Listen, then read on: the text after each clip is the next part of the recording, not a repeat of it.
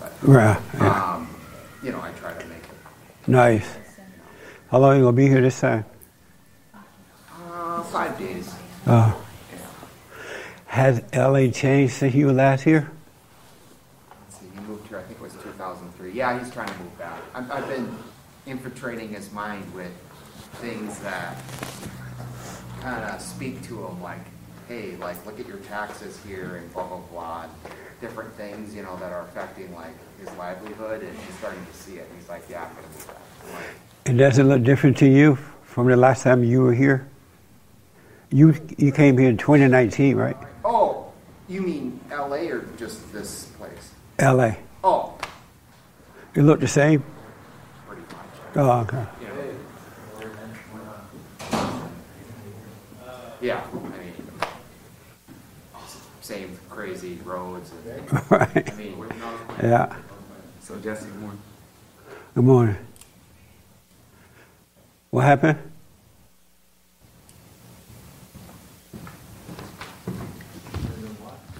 Good morning. Welcome to church. Please, no cell phones and no food or drinks. If you know, put the cell phones on silent, please. And um, bathroom is out this door to the left. Everyone knows. Um, and it is a fellowship, so we'll be, you know, giving the mic, but keep it around right here. You know, distance. Um, yeah, no, no wailing around. Um, and uh, oh, and yeah, if you want to move up, I know you like that spot, but yeah, if you want to move up, um, and yeah, and that's all. Take it away. Thank you. Amazing. Yeah, I need the claps. Thank you. Yes. So you draw into the same spot every Sunday?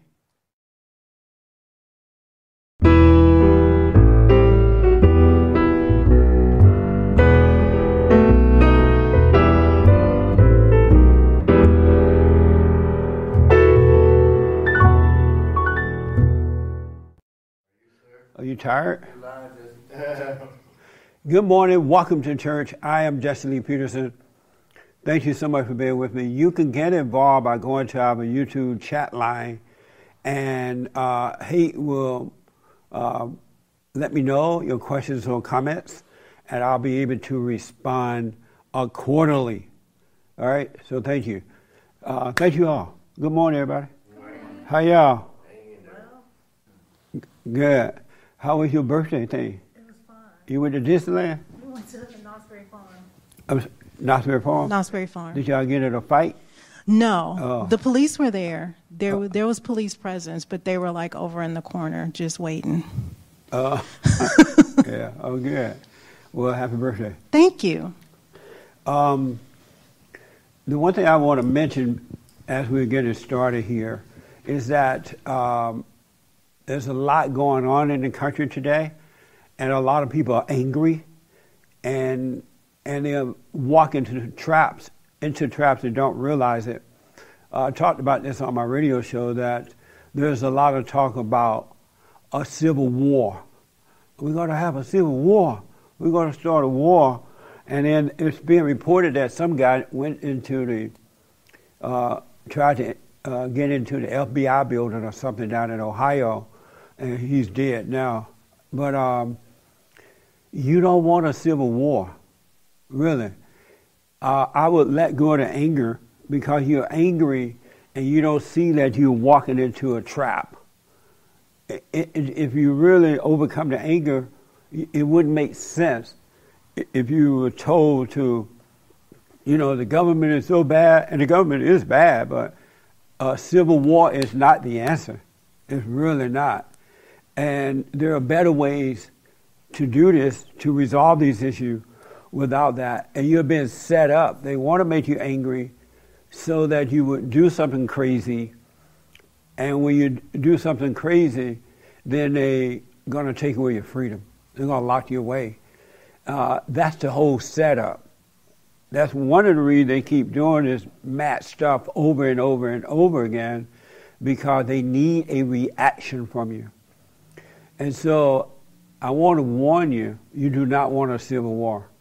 There's no logic. Just think about it. How you going to win a civil war? It doesn't even make sense.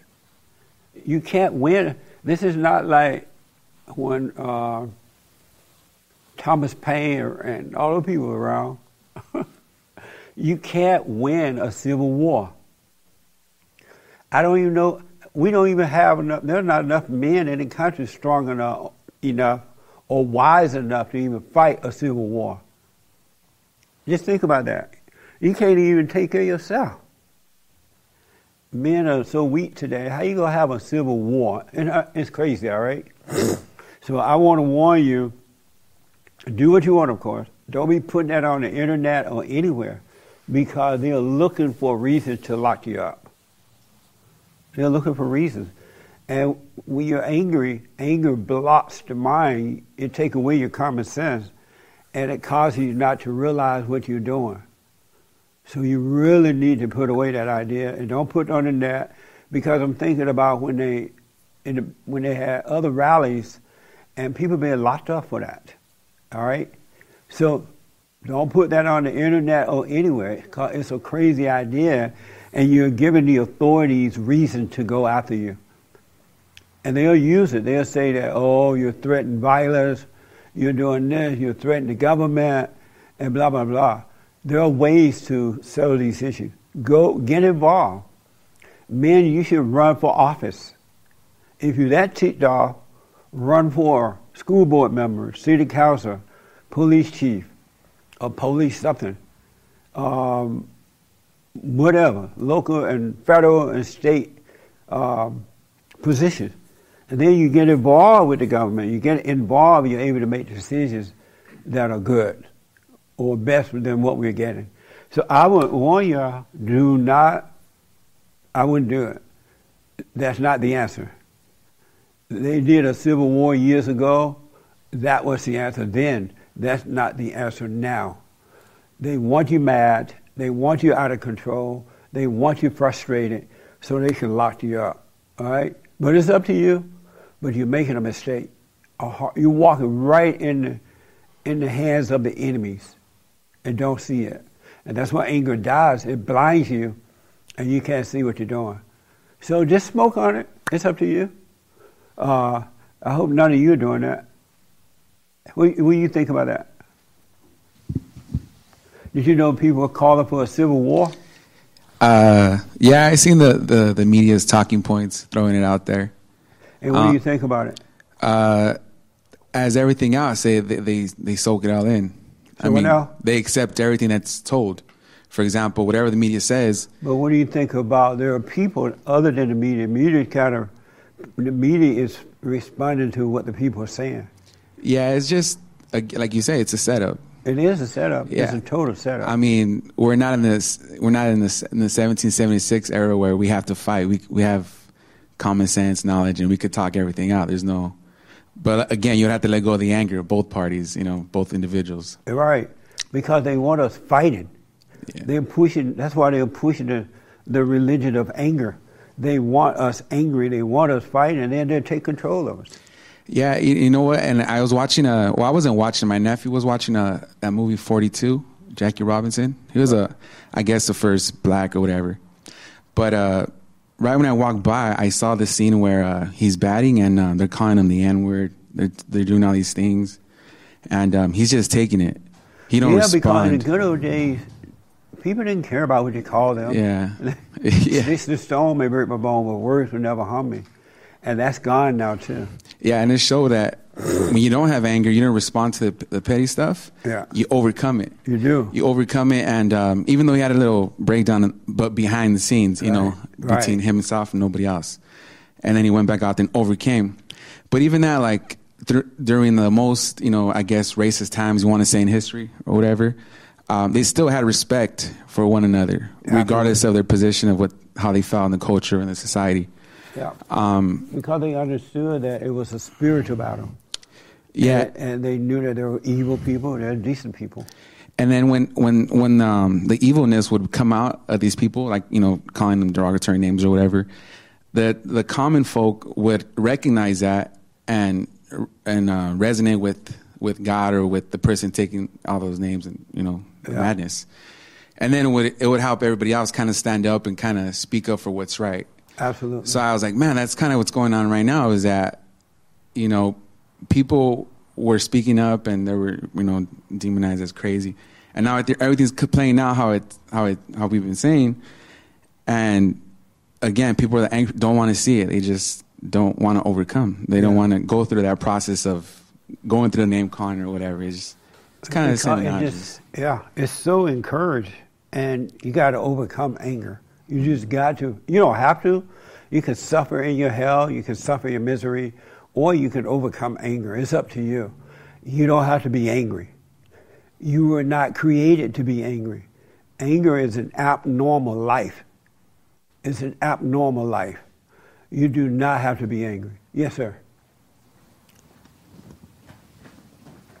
I, I notice uh, over the years, um, it seems like everything, churches are even talking, getting the people angry with racism. All of the politicians, uh, they're, they're just agitating uh, the media. They're just agitating and tempting people. And when, when I, I went through this when I was in my, my, when I was in my early 20s, I kind of kind of went off a little bit, and I had to I, I had to pull away, not even watch any TV, no news, no nothing of Yeah. that, because they're just they're just night and day tempting people to be angry and emotional and off and irrational, and uh, it's it's like uh, I mean they're doing it on purpose. They're doing it on purpose. Even the we- churches. I don't you know. think we've ever had uh, a religion of anger as we do now in this country. Because I remember it used to be about love. We knew love and hate, but love was being taught, not hate. And now hate is deliberately being taught in the schools, yeah. with the kids, and everywhere. It- Yeah. It's crazy. anger anger is is a is a flame and you know once once it gets started it's really hard to put out you know it just it was just we had it back then we had the crazies back then but it was moderated people just didn't they didn't automatically have this hatred now it's automatic even my family members you know i, I hear them talk and it's like and I and I know I can't convince them, and so I just have to kind of, uh, you know, I have to tiptoe, tiptoe politely and just go around it because they're crazy. Yeah, it's his thing. You don't want to be angry, folks. You, you're walking into a trap. You're doing exactly what they want you to do because you're in your head thinking that it's the right thing. So I would advise you to wake up, wake up, wake up before it's too late. We don't, you don't want a civil war. There should not be a civil war. There's no need for a civil war. And don't tell yourself that you can't get involved with politics. You can. Don't tell you. Don't let the devil tell you that you can't win. You don't know that because when you say it beforehand, you defeated your own self. Oh, I would run, but I can't win. You don't know that. Give it a try. Give it a try. And if you don't win the first time, you may win the second time. But don't give up. But we need men to run, get involved rather than getting angry and talk about a, a dumb civil war. That's so stupid. I can't even believe that you even think. Well, I understand how things work. Yes, it, uh, it is insane. All right? But anyway, I would drop that idea. Yes. if what you're saying is half right, then I have a I believe that the devil is tempting all of us to become slaves to anger, and if that, and I believe that's why uh, why in many cases people would rather commit suicide or take take it on their na- uh, neighbor, like the like the woman who uh, barrel uh, barrel her car uh, car down intersections, killing six people. They uh, would rather take uh, take it out on somebody somebody weaker than than face their own anger. Yeah, I don't know if they would rather do it. It's just that they can't see what they're doing. Because a lot of people are getting drunk now. They're running away from it rather than. And, and you are right. It's harder facing what's wrong with you than it is somebody else. So you have a good point about that. Just one But- more point I want to make. There was an old saying, high and drunk and everything, so they're trying to run away from it, mm. not realize they're getting deeper into it. Go ahead. Okay, there was one more point I want to make. There was an old saying I heard, I forgot who said it, but it went like this The only person that is truly responsible for slavery is the slave. And that is something we better, better be aware of. Nice, amazing. So anyway, wake up before it's too late. You don't want a civil war. Don't even have that conversation, and do not put your name out there saying you want a civil war. They'll use that against you. They're gonna say you're threatening the FBI, you're threatening the Department of Justice. They're gonna use that against you. Have you learned what the? no civil war. You cannot win a civil war. And that's what they want you to do, folks. But do what you want. Um, any question about anything? Yes, sir. So Jesse, good Hey, to buddy. see you again. You too. It's been a little while. I Um, see. I've been watching you for about a year or so, maybe a little longer, and um, I've watched like a lot of the uh, church episodes, a lot of the um, even your like early '90s, like you know when you had that TV Uh, show. Even yeah. you know I watched a lot of those, and um, I just want to ask, like, how do you feel about, or what are your thoughts, I guess, about Martin Luther King? Because King? yeah, because for a long time I've been uh, listening to you, and you kind of put him as highly regarded, you know, as you know a black man. You know, he, I think personally, he was, you know, a, a good black man for the for the um, black people. You know, he uh, was all about character, you know, not about color. You know, and guys like Booker T. Washington, and um, guys like that. So, and I think it was about maybe two or three weeks ago. I was listening to a um, a show in the morning, your regular show, Yeah. and I think you had mentioned like he was not a radical, but you kind of considered him as one of the bad blacks, you know, con- um, with the um, civil rights movement, you know, with Jesse Jackson and Al Sharpton and all them. So I just want to ask if you, you know, change your opinion, you know, about him a little bit. Um, before I respond to that, give me one thing good that he did for the blacks. I mean, to be honest, I just think he, I don't know. I guess more on, he was more on, you know, contents of your character. It doesn't matter your color, Right. you know. And I think guys like him and Booker T. Washington and um, there was another one I can't remember, but I think guys like that were really more of a good example of how you know blacks should be. You know, I think. But are you able to give me one good thing he did for the blacks, though? I mean, um, I mean, I guess the protests he did in Alabama, you know, like the whole walk thing. I think. What Was- good came from that? Um. It's not on. The, I'm just wanting you to. Oh yeah, yeah, yeah. right? I mean, I don't know. I I read uh, he was a Republican, so I guess maybe that's a good thing. but uh, Well, it's a good question. Um, apparently, he was a, a socialist.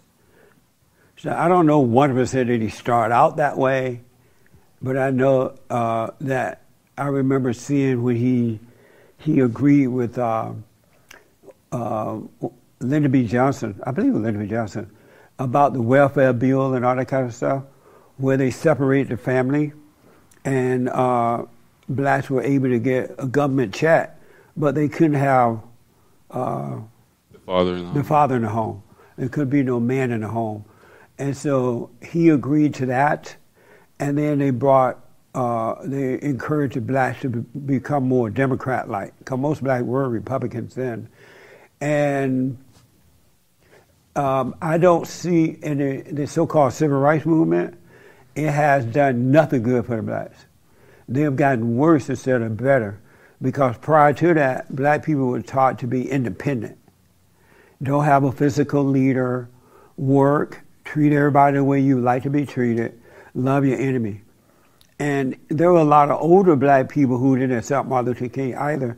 And at the time, I didn't understand why, because I was young, I wouldn't care, you know. um, we even, I remember we went to one of the little rallies they had, and we protested. I didn't know what I was doing. I was just going along with it, thinking I'm doing the right thing. But there are a lot of older blacks who were against Martin Luther King and that whole thing they were doing. I now understand why because it wasn't. It was dividing. It wasn't helping, and the blacks have not. Not all. Not all. Not all. Of course, but but most. The blacks have not returned to individuality yet, and that's been over 50, 60 years ago. Where before they were more individual uh, in thinking and the way they did things, and they uh, were not relying on the welfare or anyone to think for them and stuff like that. But that's gone for the most part. And, uh, and the last thing the blacks feel like doing today is thinking for themselves. They were not even into the color thing. They were into treating people right, as I said, working hard, having a family, those that wanted a family. But it just wasn't into the color thing. That was brought to the blacks' attention by the so called civil rights leaders. The blacks just sit around one day and say, Oh, I'm black. I can't make it. Lord have mercy. I'm a housekeeper. I'm tired of being a housekeeper. They were glad to be going to work. They did the work that was there. That's why Booker T. Washington said during the emancipation time that the blacks should not leave the South because they ran the South. They were talented. Yeah. They were hardworking. And if the whites and the blacks had come together and put the two talents together, the South would be amazing today. Because the blacks knew how to farm, they knew how to build, they knew how to, you know, they knew everything. But they, oh, they moved up north, up north with uh, the stupid liberal leaders up there. And uh, they have only gotten, they lost their independence instead of gaining freedom. And so that was because of the misleading of the so-called civil. Uh, one other quick thing is that they uh, I remember when they signed the bill to get in welfare, even though I was young, I thought to myself, nobody want no welfare. That don't, it didn't sound right to me. You know what I'm saying? Even and nobody had told me welfare was bad. It just didn't sound right. And then uh, they put those guys over them as leaders, and it's just been downhill. Blacks love leaders. They'll kill you before they give up a leader. Yeah. You say, don't have a leader. You don't need a leader. I do need a leader. I'm black. Would you uh would you consider I guess Malcolm X a radical? Because I think I think I consider him a, a radical, but like he I think he did one good thing was to talk um, against you know and bad against the Nation of Islam, you know, and kind of expose what they were. He had a change of heart when he finally Yeah. went to Mecca and Yeah. realized that there were all colors there. Yeah. Because here in the state, in, yeah, in, in this country, he was under the impression that white people and black people didn't get along because he had been lied to. But once he went to Mecca, he realized that that wasn't true, and so he had a change of heart. And you can't hold it against a man when he has a change of heart. And so he was able to see that it wasn't true. Malcolm Yeah. All right. Well, thanks. Yeah, amazing question. But yes, Do you mind if I add something to the MLK thing? yeah, Just because we had Chad Jackson on the Fallen State, Right. Uncle Tom too. Really good Matter info. of fact, if you want to know more about this, this whole civil rights movement mess, um, Uncle Tom is coming out. Uncle Tom Two, so you can go to UncleTom.com and and click onto JLP, and you get thirty percent off of the uh, documentary. You're going to learn more and more about it. It's amazing. They're trying to wake you up, folks. You got to wake up. Yes. The you don't have to wake up. You can suffer and die, or you can wake up. Okay. Even the I have a dream speech that they point to. It's like, oh, the I have a dream speech. It's it's all about the content of the character, the heart. But even the I have a dream speech, actually read it over. He's like, but a hundred years later, the Negro is still not free. And what Chad Jackson said, one thing he said that stuck with me is that MLK is just a uh, uh, Jesse Jackson, Sharpton. They're just continuations of MLK. Yeah. they're the logical conclusion of MLK. And they're training the young people to carry it on even after they're gone. What a mess. So you need to start thinking for yourself, folks. Really. You need to think for yourself. Um, the, oh, the biblical question. What was the biblical question this week? I don't know. I'm going to sneeze. Sorry. Anybody know what the biblical question was for this week? Right here. What was the biblical question this week? Do you fear evil? And the answer is for you. Do you fear evil? Absolutely not. You don't fear evil? No. And why not? Because um, I returned to the Father and He's changed my heart. Um, I no longer live in my imagination and fearing evil. I mean, fear is in the imagination. So I don't believe into the thoughts. I don't live in my imagination anymore. And fear is in the imagination. And, And I don't hate it. I don't have the anger anymore. And so, w- what does evil look like inside of you? Inside of me, anger, It look like anger, anger. uh huh, And anger, hate, resentment. And you don't have any of that? Amazing. Do you feel evil? No, You don't? no. And all these tough people, these observers. Um, what and, and why not? Um, I can. The best way I can describe it, it's like um, I don't look away from it anymore. The way I thought about it was like you know when you're a kid and you're afraid of the dark, you kind of turn off the lights and you don't look behind you. You run away from the room. you go back into the light somewhere where you feel safe. Now I feel like I can look at it. I can see it. And because I recognized when I was first waking up that I had evil within me, I knew it was something to overcome. It wasn't something to be afraid of, this evil thing that was in me. It was something that I had And to. so, what at. does it look like, or did it look like inside of you? Um, evil looked like just a lot of fear, a lot of a lot of fear and um, worry and anger, And, and what? and anger and worry and, Uh, and fear. You have none of that now. no, You never fear. You never have anger. You never worry. no. Oh, okay. And did you know that that was evil? Yeah, You, eh, I. It felt like this this dark thing that was in me. I knew it wasn't supposed to be there. I knew that this thing in me wasn't right. It was evil. It was wicked, and the the fact that I can see that in myself was um, enough for me. oh, okay. Yeah. Amazing. How about you? Do you fear evil? Well, in a, s- oh, oh, okay. well, in, in a simple answer, I mean, no. You did what now? In a simple answer, no, you shouldn't. I mean, fear is what? Fear of the unknown. I mean, fear of evil. Most people really don't know what evil is. I mean, I don't say I necessarily do, but if you, you know, Satan is there. So if you believe that, that would be evil, right? I believe that. And then the tools, whatever he uses against you. So if you're aware of those, you shouldn't be fear of the known, unknown because you're aware of them. So, like anger is a tool Satan uses against you, lies, sexual depravity, whatever it may be, but the list could be on. If you're aware of them, you shouldn't be fearful of them. So you I mean, don't fear evil? but there are a lot of things you could be fearful of, like maybe the future unknown, or I don't know. Um, but in a simple word, no, because I know where they are, and I, I know what they are, and I know where they stem from.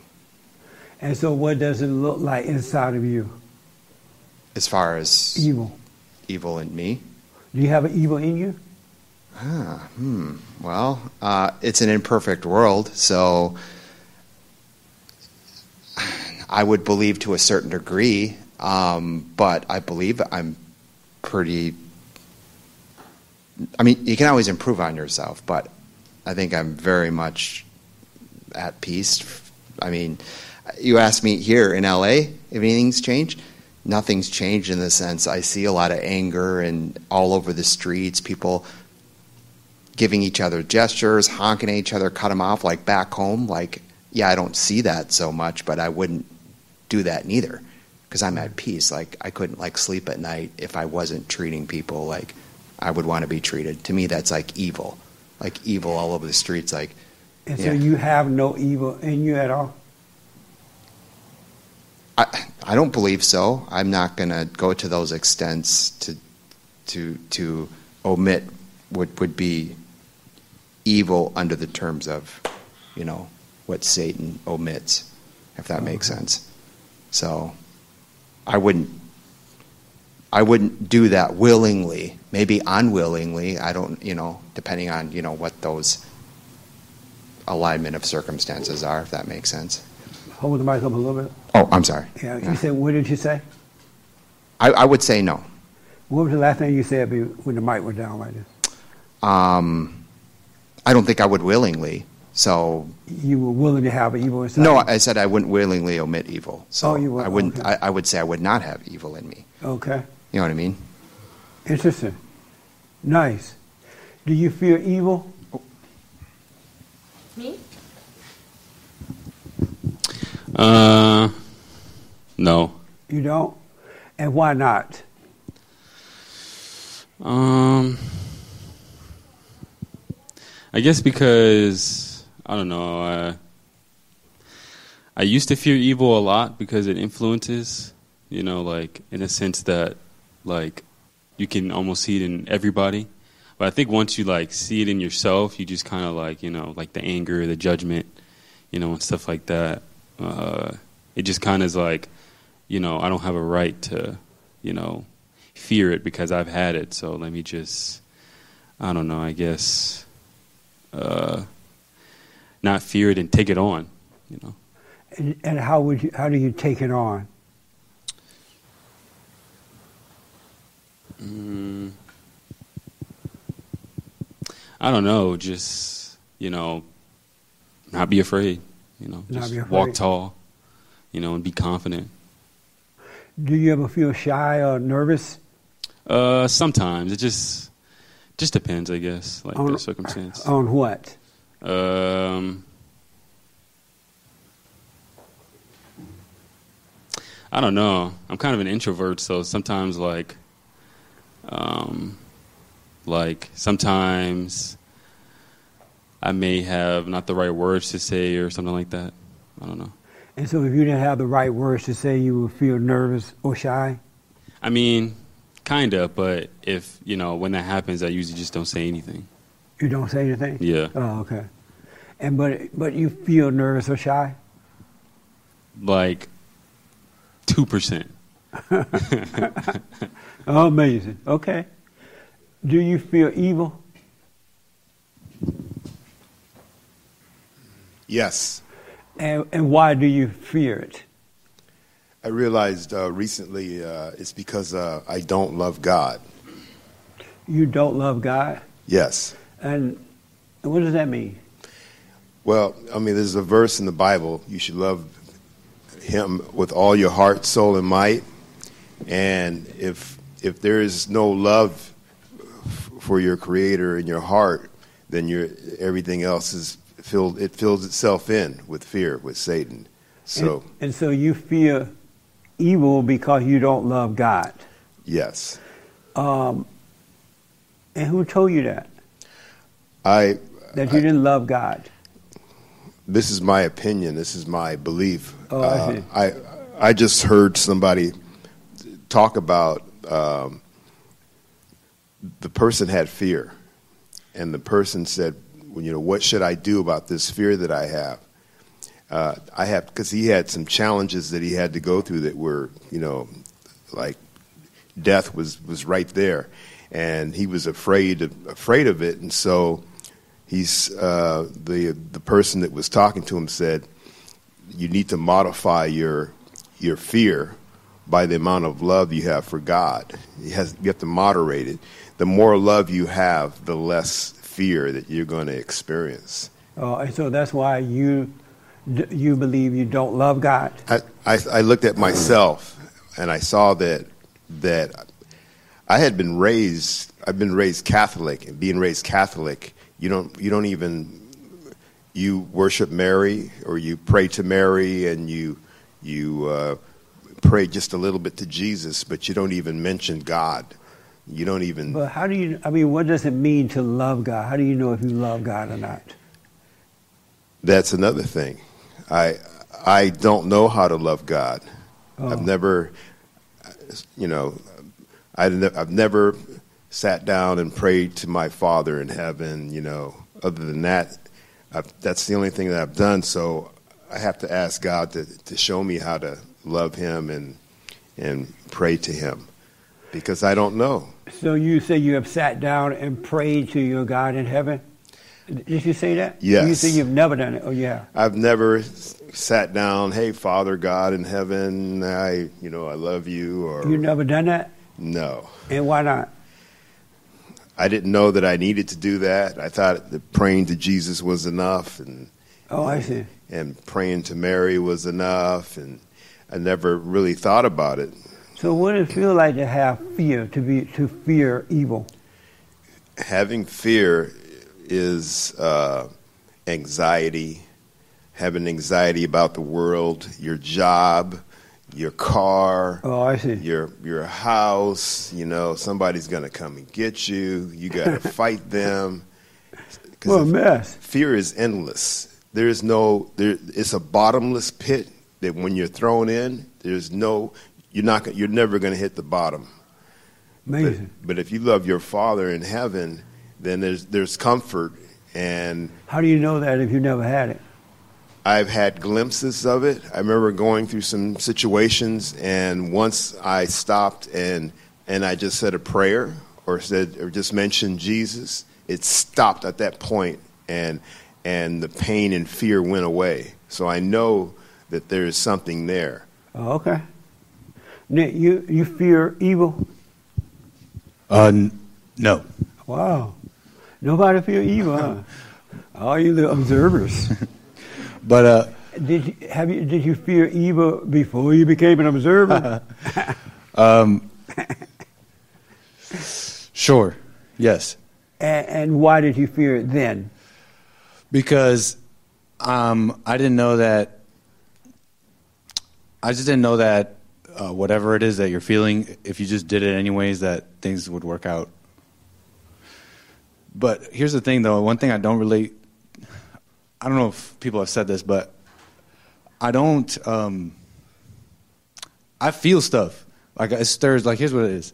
I don't have anxiety about my job. I don't have anxieties about the future. I don't have anxieties that most people have. I really don't. But the other day, I saw someone someone on the street that I knew, and well, they came up to me, and this person I knew that if I saw them, there's something I wanted to say to them. And I saw them. I was I was surprised when they found me in the street like that, and so I Were you drunk? no, I wasn't. Oh. And so I w- I'm, and so I was, I was like, cool. And so I began to say what I wanted to say to them, and inside I could feel like a stirring, like Oh, I know, yeah? like a, like, you know, like an excite, like a stirring, Right. like, like I know that I wanted to say this to this person, but I'm feeling stuff, right? But I did it anyways. I went through. Who knows what they thought of me, but whatever. I think that's not fearing evil, but I feel stuff, so I suspect that that feeling may come from a some form of fear. May come from what? A form of fear. Speak from your chest. A form of fear. Oh. Yeah. oh, that stir. Right. Oh, okay. A fearing of evil in a sense. Nice. But I, I just don't let that stop me. Okay. So that's where I'm at. Interesting point. How about you, Hassan? You fear evil? No, sir. You don't? No. Have you ever feared evil? No. And why not? I guess I always knew, and you really confirmed it, that when you're with God, because Jesus already defeated the devil, he already defeated death, with God, the love will always uh, win over the evil. So you've always been with God, Yeah. even before you heard a bond or anything. Yeah. Why you look like you're lying? Why, you, why are you looking that way? You- you've, you've never had fear or anything. No. And so you've always been with God. Yes. What, what's that like to have always been with Him?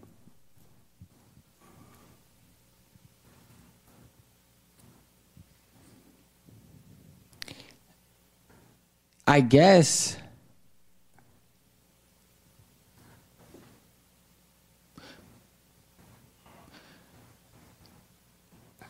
Courageous. Crazy? Courageous. Oh, well, I thought you said crazy. and crazy. and, and a little bit crazy. Crazy in love with God. Amazing. Okay. How about you, sir? You fear evil?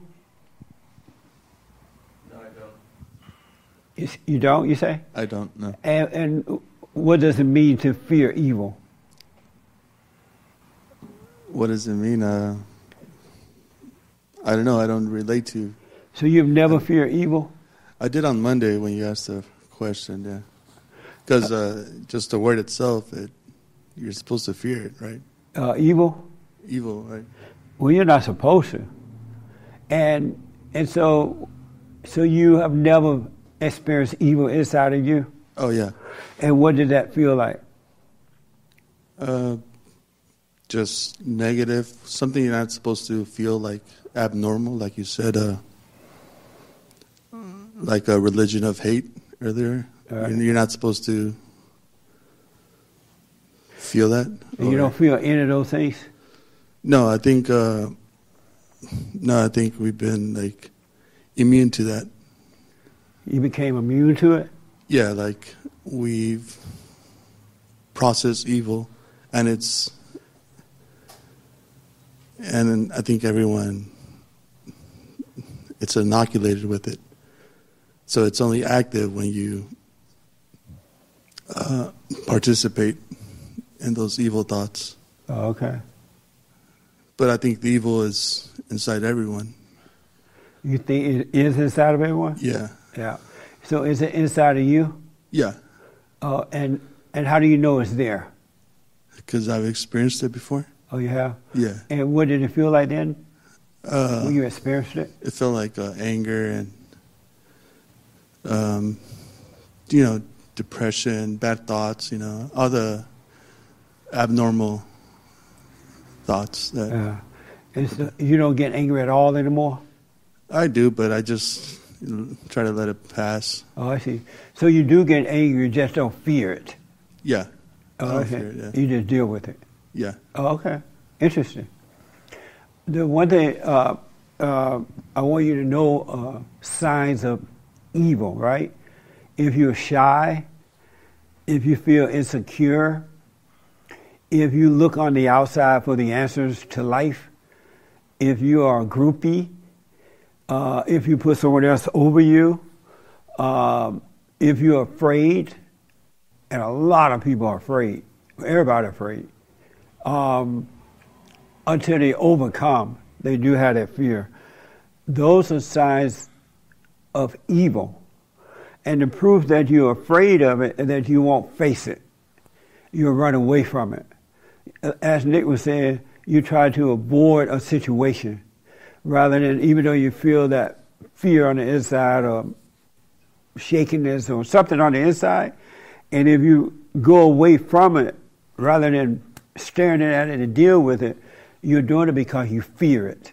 It feel like you, it sound like you, you think you're going to die, but that's what it means to, when you make an opinion about it, if you call it good or bad, you're, you're worshiping evil because you fear evil. You fear to deal with it. You really, really do. And it comes in all kinds of shapes and forms. And the reason I know this because I had to overcome it and still working on overcoming, but I've talked to people and they're around the world and their primary issue is not wanting to face evil. There is no way around evil. That's where you have to be still, do the prayer, so the light can shine on, on the evil. This is the evil, this is you, you've been one with that. You need a little light, and that little light will give you more light, and you start to overcome it. And so when opportunity comes to face evil, face it. Even if you don't tell anybody about it, face it, especially within yourself. Don't try to prove anything to anyone. Don't try to, um, don't play brave or anything, but just face it, and you will overcome it. You will overcome it. For example, if I call on one of you guys or ladies to come up here and do the talk right now, Uh, I remember one one time a guy said if I had called on him, he was going to leave. He would get he'd get up and walk out. But you don't get up and walk out. You get up and shake your boots and do it anyway. You just face it anyway, and and evil will tell you, well, what about what the people are going to think about you while you're up there looking stupid talking, right? But you won't be looking silly talking. And if you didn't have an opinion about it, you didn't listen to that, you'll get up and do it.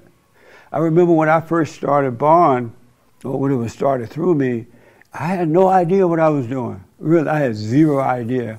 And, and at a couple of meetings, especially the first meeting, and even the second one, maybe even the third one, and maybe the fourth one, I made a promise to myself, I'm, I'm not going back. I ain't doing no meeting. Because the, the, the thought would tell me how bad it was and what the people were thinking about it. And I didn't know what, because at the time I knew no one. I didn't know anybody. And so a bunch of people came and I didn't know them. And so I couldn't wait to get out of the parking lot. I couldn't wait to get away from the crowd because the mind was telling me all these crazy things. They all like you. That wasn't no good. Blah, blah, blah, right? And I'm believing them and shaking in my boots. But I faced, without even thinking about, I didn't know I was facing evil at the time either. I just knew I had no other choice but to go back and do the next meeting and the next meeting. And when I say that, the thought had me so bad that I imagined myself digging up grave. It was real neat too. And I, I had the dirt rolled back so neatly so as I walked down into the grave, I could pull the, the grass over me. and I, I had imagined myself doing that. That's how the devil, how much the devil had me. But the next Sunday would come, and I, I was back. I had no idea what was going on. But you got to face it anyway. Face it within yourself. You got to face the, the crazy world out there, but you need to face it within yourself. Even when I started the uh, my janitorial service, the first business I had before I started Bond, I had no idea what I was doing, zero. But I just went and did it anyway. Did what was in front of me, and it worked out. I had seven full-time employees after a while, and I quit my day job because I could take care of myself with my own business, and one thing led to another. Inside of yourself, you got to face it.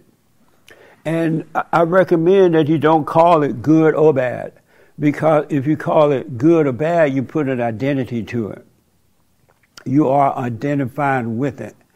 And Satan tempts you to put a, a title on it. Call this bad, call this good, call this right, call this wrong. And you it's like you're living in, a, in time rather than present where God is. But if you resist the temptation to put a title to it, then you'll be free. You'll be fine. So don't call it, don't, don't stop putting titles on yourself. You are none of the titles until you believe it. And that's what the world wants you to do, and that's what the devil wants you to do. You're not an alcoholic. You're just running from, you're dealing with evil and don't know how. You're running from evil rather than facing it. You're talking about living in the world instead of off the world. Hold on. Hold on one minute. Yeah. Yeah. You're talking about living living in the world instead of of the world. Yes. Yeah. Yeah. And and the more you do it, because it, inside of us there's a kingdom of heaven, and the more you do it, just do it anyway. No matter what's happening out there, you're overcoming. And for a minute, it doesn't feel like you're overcoming, but you are overcoming it by just quietly going through it and dealing with it. And all, because a lot of stuff I'm telling you now is what I've discovered as a result of being committed to overcoming. I right. want to overcome to see what that's like because I believe it's better than the life you have when you're living in hell. So you find yourself in the world but not affected by the world. You're going to live from the real world from within and not the fake world without. Because the world outside of us is an illusion, illusional hell. It's not real. Yeah, this is temporary. This Yeah. is a temporary place and, until you know we have an eternal life in heaven. I mean, it's a fallen world. I mean that since Adam and Eve. So And you can start that et- inter- eternal life while you live. You don't have to wait until you die. Right. You can have eternal life right here on earth while you're living. Right. The peace is the big thing. It starts starts there. I mean, eternally, you have to have the peace. Yeah, You know, absolutely. Because you have to control your emotions and everything. You know, anything you Oh, do. you control them by overcoming them. Right. Yeah. Mm-hmm. Nice. Yes, sir. And then I have another question for you. Amazing question. I was going to use it for the next biblical question, but I didn't. I'm like, maybe we'll get into this today because it's so helpful. Yes. So I, I know a little bit about fear because, uh, you know, when I was younger, I was a coward and I would back down. I would back down from physical fights and I would, you know, where I would actually get hurt and I would be afraid to fight. Even though I needed to fight, I should have fight, fight the neighbors, the kids, you know, the kids next door, But bigger and sometimes you have to defend yourself. So I'm not talking about that kind of. A, That's I'm not kind of- talking about that kind of a fear where you have to defend yourself. So that kind of fear extended to the other kind of fears, being afraid of things and people, places and attitudes. And so that fear grew from there. There was I wasn't able to really deal you know, deal with it. My father wasn't there to tell me, Hey, you need to fight, even though he was a fighter. He was a both physical, and mental, he was strong in that way, but he didn't have it to, t- to, teach me, hey, you need to be able to fight. If you get a bloody nose, get a bloody nose. You're not going to die. And so, anyways, um, fear is just another emotion. You feel hot, you feel cold, you feel angry, you feel mad, you feel happy. It's just another emotion. Everybody experienced it. Christ experienced it, and he overcame it. The only per- person that does not have fear, um, has no fear at all, is somebody like Christ or an older person or a small child. A small child, not afraid of being embarrassed, not afraid Well, the of being. reason every human being has it because we're all born in sin. Yeah. We're, we're we're coming through the woman and then coming into a crazy family because all the fa- every family screwed up, and so that's passed down to us. We become like what we hate. So every human being on earth is experiencing exactly what you're experiencing. that You're kind of not alone at all in that. Every human being, from the richest to the poorest, from the blackest to the whitest, from the Japanese, Chinese, oh, to the Mexican. Every human being going through, when you're out and about and you're looking at people, just know they're going through hell on the inside. Everybody, your mama, your daddy, your sister, your brothers, your aunts, your cousins, your senoritas, your uh, your the bums on the streets. Every human being got this thing in them, and they, most people are not dealing with it. They're trying to run from it by doing crazy stuff. But every human being deal with it. Not one, even your mama. I'm telling you, Eh, because just think about it. God said that we are all born in sin. We're all born in hell. We all become angry because we were born to a crazy family. That's what it means to be born in sin. They uh, they corrupt you. They change your nature, your nature, your natural nature to an abnormal nature, and that's what we spend the rest of our life trying to overcome. and it's visible too. You know, you you can see somebody that has fear, even though they try to hide it. You can sense they have fear, Yeah. even though they try to cover it with different things, uh, even even physical. But you sense that they're Once afraid. you see it in yourself, you, you can, can see it in others. You can see it in others. And they don't even know you're seeing it, but you know. And You that's what prevents you from hating them too. You don't get angry at them because you know they can't help it. You deal with it, but you don't get angry at them. But you're absolutely right. You can definitely see it in others. But before you couldn't see it because you didn't see it in yourself. Once you see it in yourself, and that's your protection. That's how God protects us by allowing us to see what's going on. You're right about that, man. Absolutely. So, because of time, I want to ask this: Have you ever heard? Um, I may be saying it wrong. Yield not to temptation, or resist temptation, or something like that. You ever heard that? How does it go, Raymond? Lead us not. Lead us not into temptation, but deliver us from evil. That's part of the Lord's Prayer. What does that mean to uh, lead me not into temptation or resist temptation? Be aware, uh, aware of the e- uh, evil within, in our ask your Father to help you become aware of the evil within, uh, and help Him to guide you from it. Help him to guide you. Okay. Interesting. Have you heard that before? Lead me away from temptation. I I have. Uh, Have you ever thought about what does that mean? This is why I love knowing yourself because once you get a little taste of what that all about, you ask more questions and answers will come. Real answers, true answers will come. So what do what do you think that mean? Lead me not into temptation. I mean, people can be tempted by a lot of bad things in life. You just have to. What is temptation? There's a lot of. that temp- was going to be next week biblical question, but I mean, there's there's drugs, alcohol, sex. Um, what else? Uh, just uh, a lot of bad habits. and right? why do you call those things temptation? because people can fall into those so easily, right? Yeah. You know, it's like, okay, my, my my friend says invited me for drinks after work. I'm just gonna have one. No, I'm just gonna have four now. No, maybe five. or my friend's going, you know what? And they say you know you drive home drunk, run into somebody's house and burning it down. Well, no, we got Uber now, so we don't do that. Oh. Or we have Lyft, so we don't. nobody does that unless I wonder why that woman didn't take Lyft home. Okay.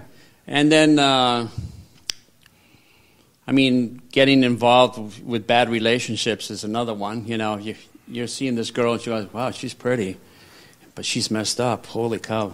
And then all of a sudden you're going, oh, okay, well, she's pretty. I'll overlook her faults. And then you get involved and it's like, oh my goodness, it wasn't worth it. And so, how do you know those things are temptation? Who told you that that's what temptation is? Temptation is bad things. Who told you that? That's just what normal logic. And so, how about good things? Normal. How about are good things temptation as well? I, guess it could be temptations, but you know, I mean, you can overeat and then become fat, you know, or obese, and then you can over, whatever. That's a good thing, but I mean, not a good thing, but you know, I mean, you can overeat if you want. That could be a, a one of the problems of, of a good thing. Uh, you could over-exercise, and all of a sudden, all of a sudden, you have permanent injuries. I have injury to my ACL, injury to my knee. It's like, oh, I have tendonitis in my shoulder because I overdid exercise. So it's like, you know, you have to um, strike a moderate balance in things because overdoing the good things and overdoing the bad things can get you in, in pure hell on earth. Okay. And and those things are temptations. Temptations, yeah. Overdoing things and in overdoing good things and overdoing bad things. Those are temptations. Okay. You can over you can go says, you know what, I'm going to exercise six, seven hours a week. I'm going to do high intensity exercise. All of a sudden, got injured. I've got like knee problems for the next three months. You know, and then you go, oh, I'm going to drink with my buddy at, at, the, at the bar. He's buying, so I don't care. So it's like, oh my goodness. And then you have a, have a hangover for the next day. It's like, oh, I, sh- I don't care if he bought. I shouldn't have had that hangover. You know, it's like, there's, and then uh, other things, well, I don't know any other things, but you know, you can overdo good things, and you can overdo bad things. You have to So strike moder- moderate. If you're in moderation, you'll be fine. So temptations. it- You're saying temptations. Uh, Excess. Are bad things and good things. Yes. Oh, okay. Excess of good things and excess of bad things. Have you ever heard uh, resist temptation? And what is temptation? I think now, I think temptation is thoughts. And what do you mean by that? Like, it's from Satan. Like, instinctually, you know, well, some, I feel like I know, because I wasn't really taught a lot by my mom. Like, things like, oh, don't have sex until you're married and stuff like that. But growing up, like I kind of instinctively knew, or I felt like I instinctively knew things that were bad that you shouldn't do. In temptation, to me, is the thoughts that saying, "Oh, it's okay. You know, it's not bad." So you you think temptation is a thought? Thoughts, yeah. Okay. How, how about you? Have you heard resist temptation? Uh, yeah. You've heard it before. I, yeah, I can't remember where I heard it, but I've heard the, the same. And wh- what is temptation? Oh, what? I, I would say it's like the the worldly uh, pleasantries, um, like uh, like he was saying, whatever the sex, the drugs, uh, whatever the world pleasantries that the world portrays as pleasantries. I think those can be overconsumed as, as temptations. And why do you think that? Uh, because I've lived through that. I've succumbed, and I still do sometimes to my temptations. Um, but I know that's a process of overcoming it, to going through it and then seeing it and saying, okay, well, you don't identify with it, but you just, you know, like I always preach, you know, with the silent prayer, just it allows you to see, you know, your actions. Um, and then it is evil, I could say, because if you think about it, the temptations, like she was saying, comes from the thought and of the worldly pleasantries. We know this is Satan's, you know, domain. So I think that kind of confirms that it comes from from evilness from Satan. I'm sorry. It kind of confirms for me, like it comes from the evilness and and you know the temptations. So you're saying that temptation is the worldly stuff? It's like a worldly pleasantry, like um, like how you were saying, oh, let's go have a drink. Uh, let's go have a couple drinks. Let's go be with different women. Let's go do this, do that. Uh, I think when you overcome that, you're able to think logically and not succumb so easily to temptations of the world. Oh. Yeah. And who told you that? Uh, just my experiences through life, Oh, okay. going through it, uh, and then seeing it, and then not resonate with it no more, like how I used to, where I'm like, oh, let's go have drinks and let's go talk. It's like, wow, like, you know, insane. How I always say, it's like you're repeating the same cycle, but it's like I'm expecting a different uh, result. How does that work? You know, I've been through that cycle already. Uh, so going through that, not judging myself or judging others, So have you ever said the Lord's Prayer, lead me away from temptation? no, You've never, kn- you, you don't know the Lord's Prayer? no, Really? yeah. Were you raised Catholic? Uh, somewhat Catholic, but not really. Uh, it wasn't like shoved down our throat. Oh, I see. It was- so you don't even know the Lord's Prayer? No, Like I. Our Father, which art I don't. I don't know anything about the Bible. I just read it here and there, and it kind of confirms it. Yeah. Okay, interesting.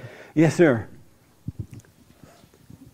Yeah, I just want to touch on what uh, they they were saying because those were good points. Um, but also, I would say like, you know, once you have those temptations and they feel, you know, the pleasantries of the world, you know, sex and all that. If it feels good, once it feels good, you know, you kind of get those thoughts, you know, after everything is done, after you finish it, like, oh man, that was so good, I want it again, you know, and like I feel like um, those were good points because yeah, the thoughts, you know, if it if it if it feels good, you know, and you did it before, you know, you almost want it again and you want it more, you know, and you want it excessively because of that good feeling. So, So what is temptation? uh, worldly, pleasurely things, I guess. Yeah. And why do you say worldly pleasures? Uh, I mean, I don't know, cause I don't know. I guess like just you know, alcohol, you know, drugs and sex and different other things. You know, they just those are worldly things. You know, so Oh, okay. And you said those are the temptations? yeah. Oh, okay. Amazing. Yes, sir. Are you talking about the biblical reference? To other temptations? Yeah, when it says. Oh, yeah, the biblical reference is temptation. Is there another reference other than the biblical one? Well, I, I don't know. You didn't say specifically. Well, the biblical one is temptation is, is defined temptation of sin, and sin is defined easily. It's basically anything that separates you from having a relationship from God. And so, so what is temptation? Uh, but the biblical reference is temptation is sin, and sin can be defined as anything that separates you from having a relationship from God. So, like maybe not alcohol in itself, but if it's excessive and it's and it's not allowing you to have a relationship with God, that's the temptation it's talking about. Oh. you know, other than the obvious sin. So in the Bible it says anything that separates you from God. yes, uh, temptation is sin, the Bible. and sin is anything that yeah separates you from having a relationship with God. Yes. Oh, so that's in the Bible. Well, okay, I can't quote that, but uh, you know, in the s- studies, yes, that's what I've gathered. So sin is anything that separates you from God. Well, I mean, sin stems from Satan, but I mean, temptation is anything that separates you from God. yeah, the temptation is referencing sin. Oh, okay. That that would not allow you to have you know uh, uh, um, a close relationship with God. Interesting. Right. Okay. I mean, I, I do remember hearing that before too. Right. That's why I asked you more about it because Right. when I was uh, it, going to church, I heard that a lot, especially out here. I didn't hear it as much in Alabama, but when I started going to church in California, I heard that more. Well, the reason I don't even know if I I, studied that. it because uh, it, everyone talk about worldly things. Well, yeah, like say sports. Sports in itself isn't necessarily bad, but if it's over excessive and it's separating you from having a relationship with God, and your whole life is sports, you know, it's consuming you. Well, then that could be obviously that temptation of sin that's separating you from God. You know what I'm saying? So Yeah. anything I do in life, the smallest thing, big thing, is this like too much? Is this separating me from relationship with God? Any any worldly thing, because everything is worldly. You know, material things Are you things able especially. to resist temptation? Excuse me. Are you able to resist it, temptation? Not 100% of the time, I would say. I Yeah. mean, yeah, it's tough. And it could be anything. Uh, I think this lady here mentioned uh, some whispers in your head to, to, to do whatever, or, you know, again, it could be material possession, uh, um, uh, possession, a small thing, big thing, or, you know, partaking in the obvious things like. Have you ever thought about that? What is temptation? Have you ever thought about it Yeah. like during a lifetime? It can be things that you're not even aware of, Oh, like okay. you know, anything that that separates you, you know, and Okay. takes you away it, it, from living, uh, uh, living, you know, in the world instead, uh, uh, or living uh, of the world instead of in the world. Right. Okay. Thank you. Yes, ma'am.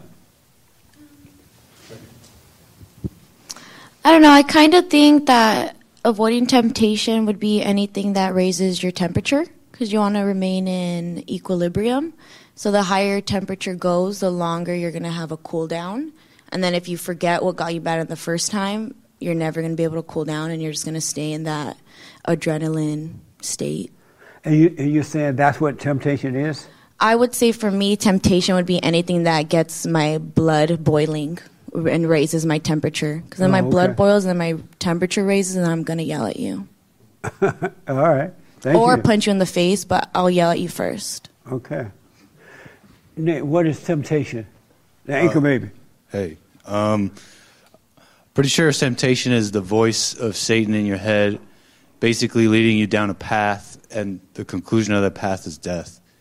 Um, and it's funny. I think people people go straight to like the big things like uh, drugs and and sex and stuff, but I think temptation is actually way more subtle and starts really early. Starts like when you wake up. It starts when you wake up, and it's in these little little things and these little whispers that could seem innocuous, even like get up and go to the bathroom, and it's actually it's actually leading you, leading you, leading you, until eventually you get like too excited about whatever Satan, whatever imagery Satan is showing you that you can't stop.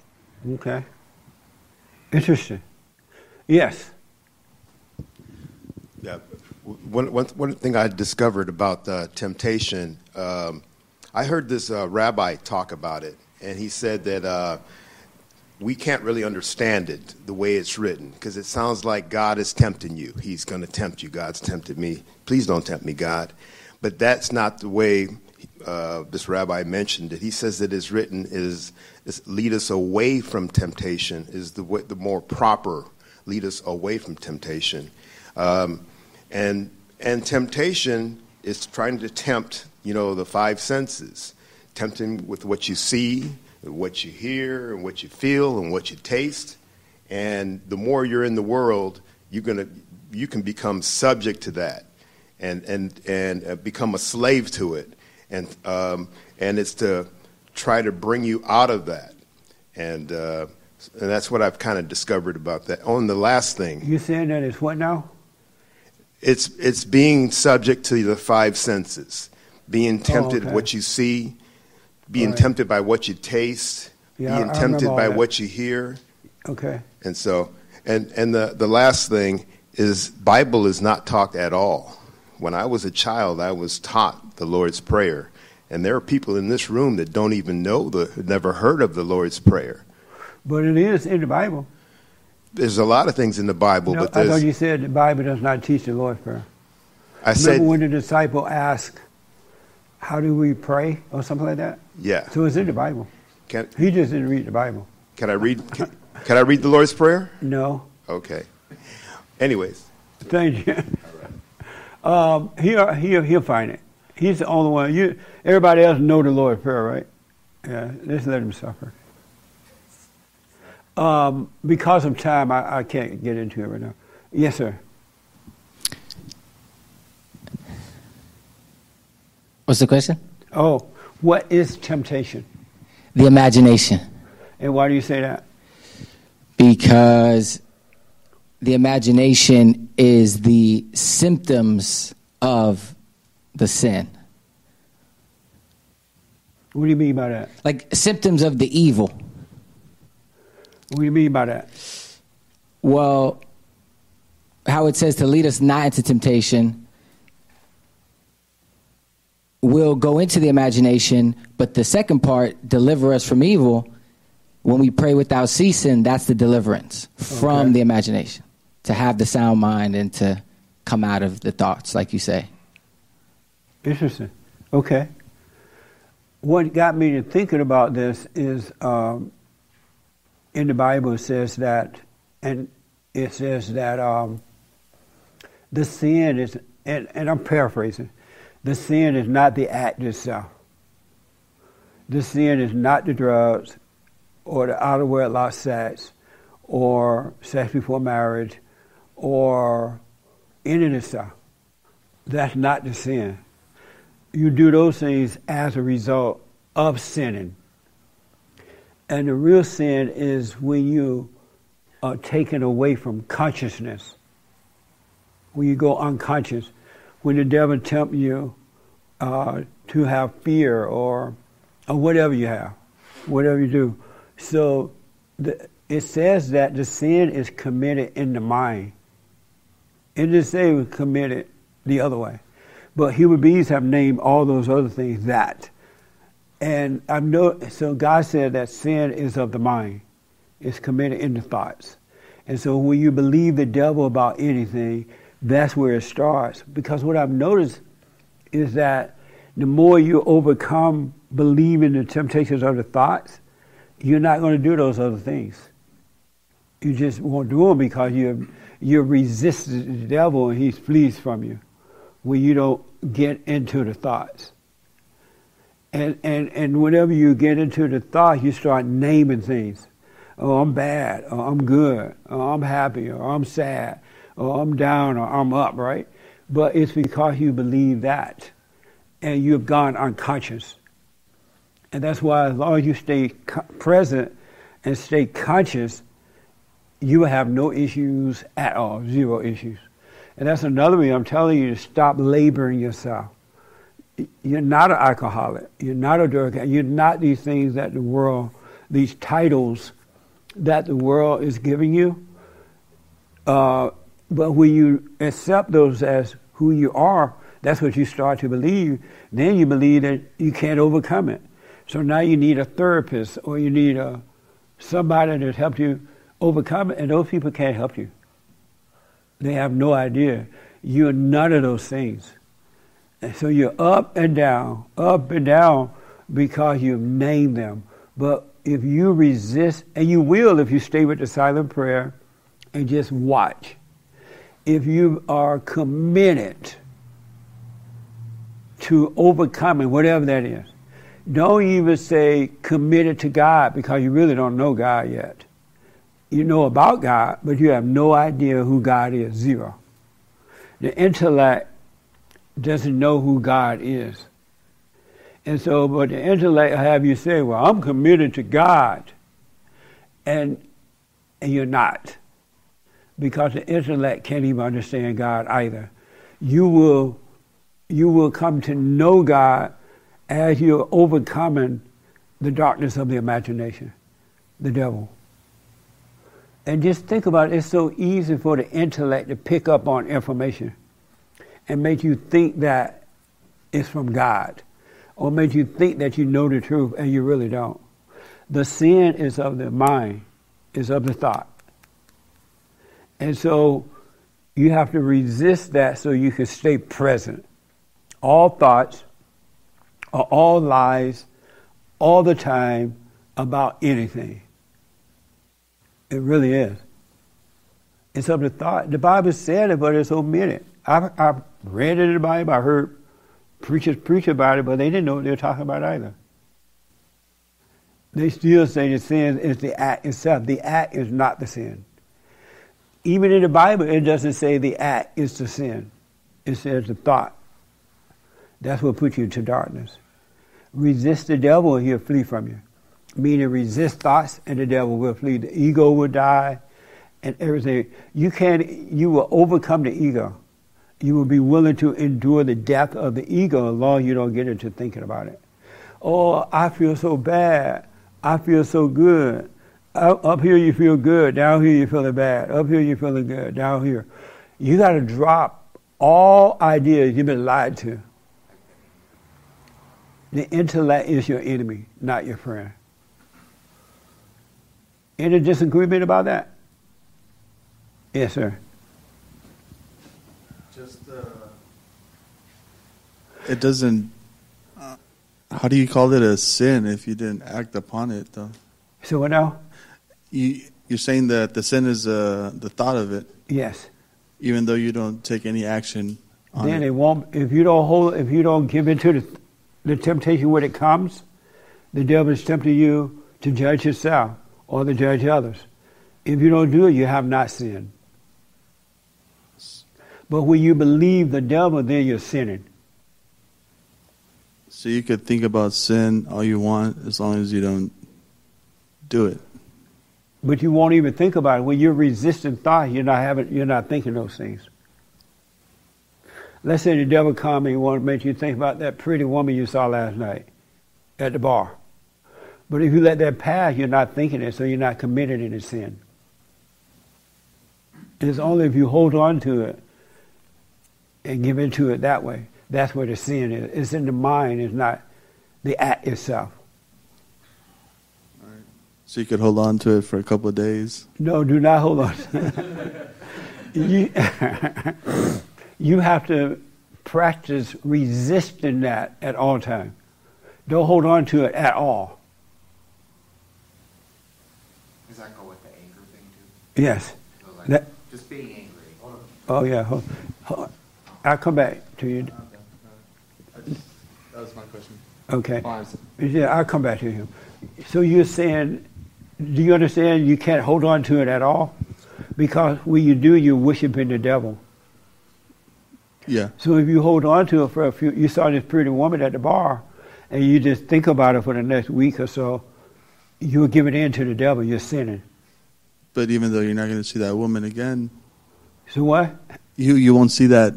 that Right, but you you're holding on to the image of her.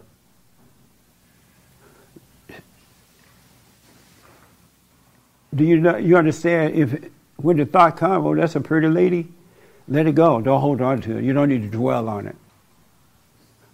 Cause it's Satan telling you that's a pretty woman, and you're like, yeah. I wonder what would happen. Will she be back here tomorrow night? Or should I hit on her now? Yeah, that's something uh, I grew up with. Uh, Catholic, uh, like you have to repent and uh, you know say your confessions to the priest. Like even bad thoughts, even though No.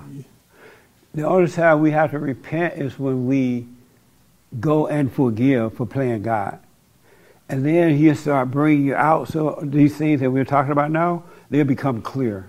You start to understand what temptation really is. Even though it's even said it, it's in the thoughts. Temptation, sin is of the mind, not the action. But the churches would tell you it, the actions are the sin, and now you grow up feeling guilty about the actions that you carry out and not paying attention to the thoughts. Even But- though the Bible says it's of the mind, it's of the thoughts. Okay. So, are there any consequences to just holding on to those thoughts? Are there any consequences? Yeah. Yeah. You suffer. With that, uh, let's say it, it builds your ego and you suffer. But not, okay. It's enough to see a pretty woman and let it go. You don't need to what you holding on to her for. She gone. You might not ever see her again.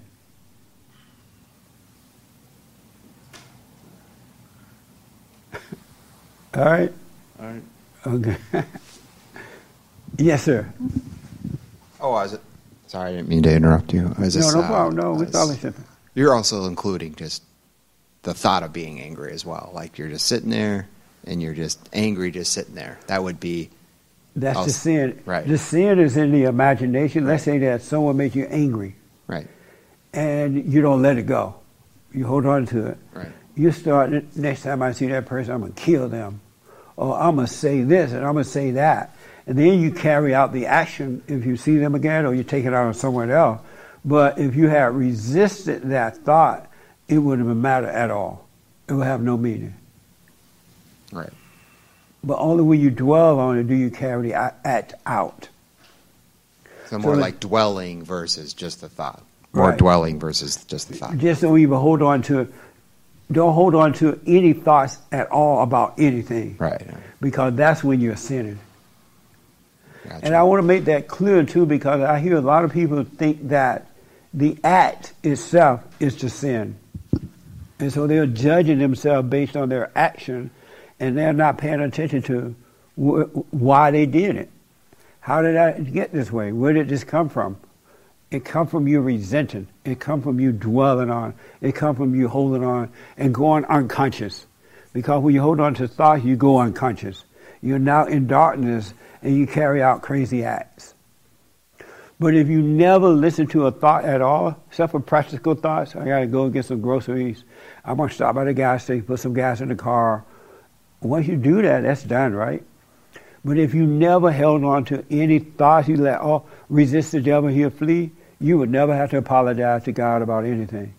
You would never feel guilty, because you can't carry the act out if you don't have the thoughts. That makes sense. What do you think about that?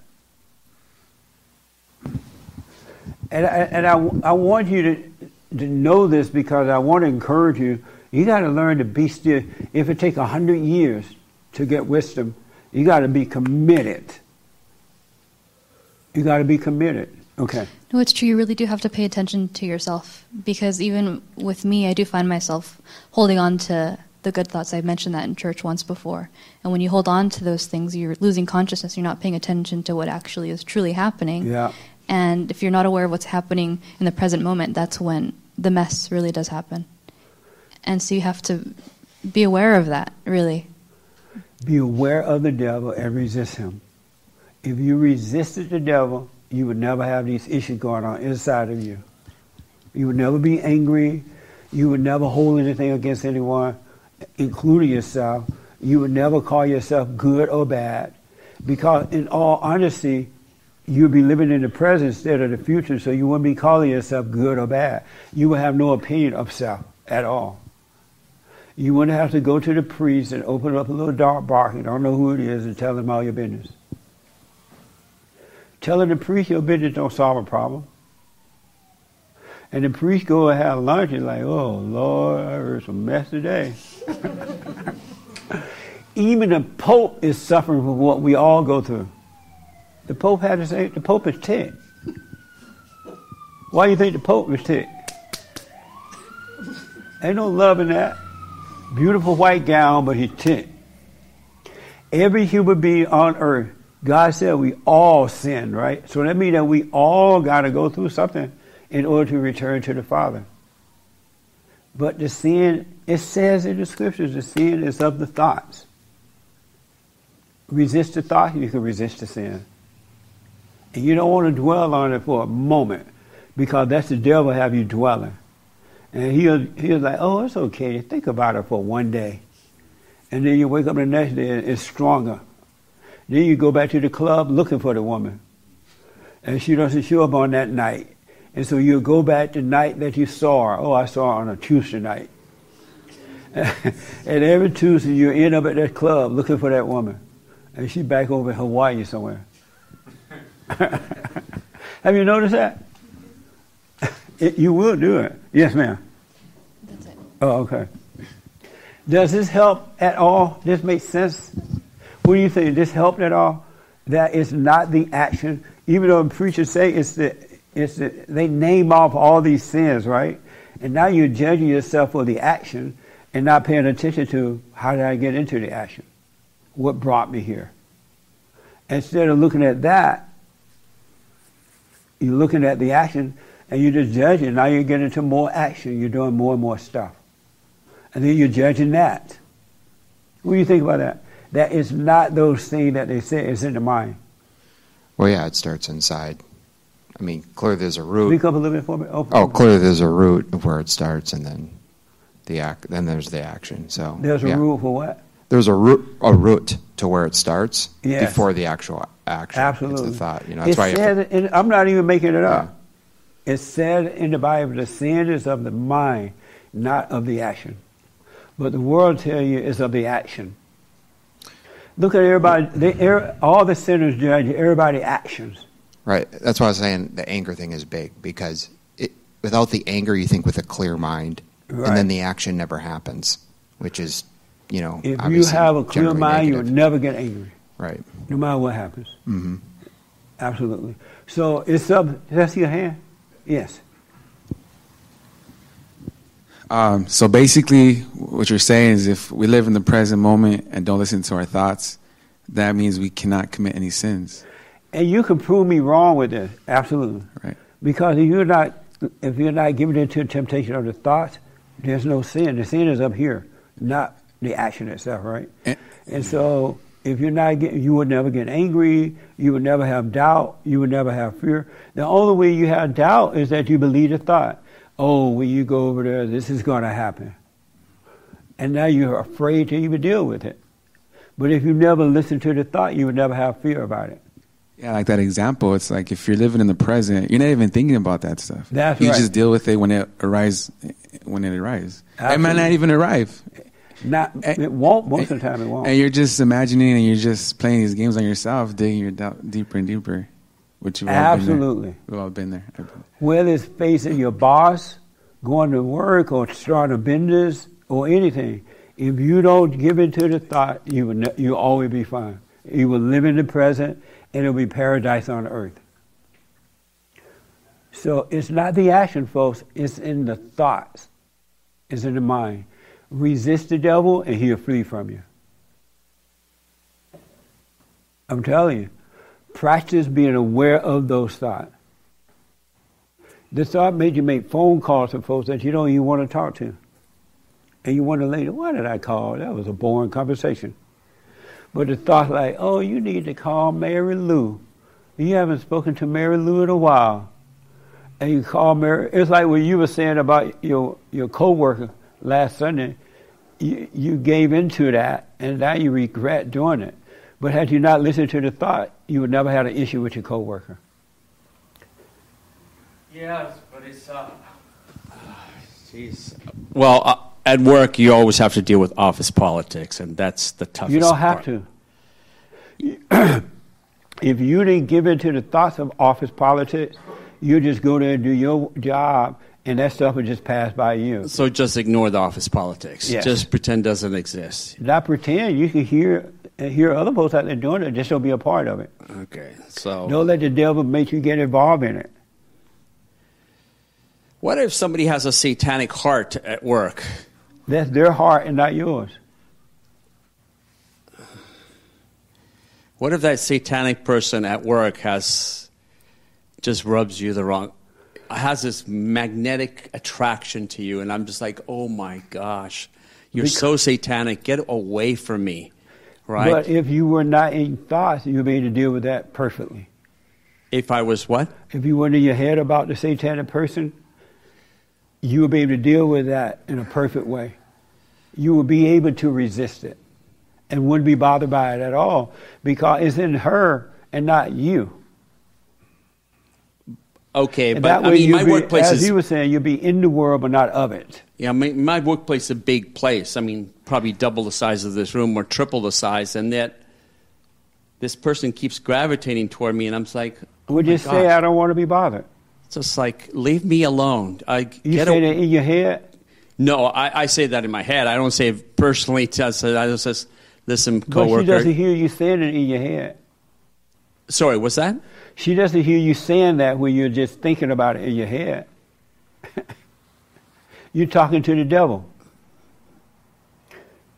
You argue with the devil about the devil. Why not just say, I don't want to, I don't want to talk about it? That's all you have to say. You can say it out loud. I don't want to talk about it. Because she doesn't hear you in your head. What the?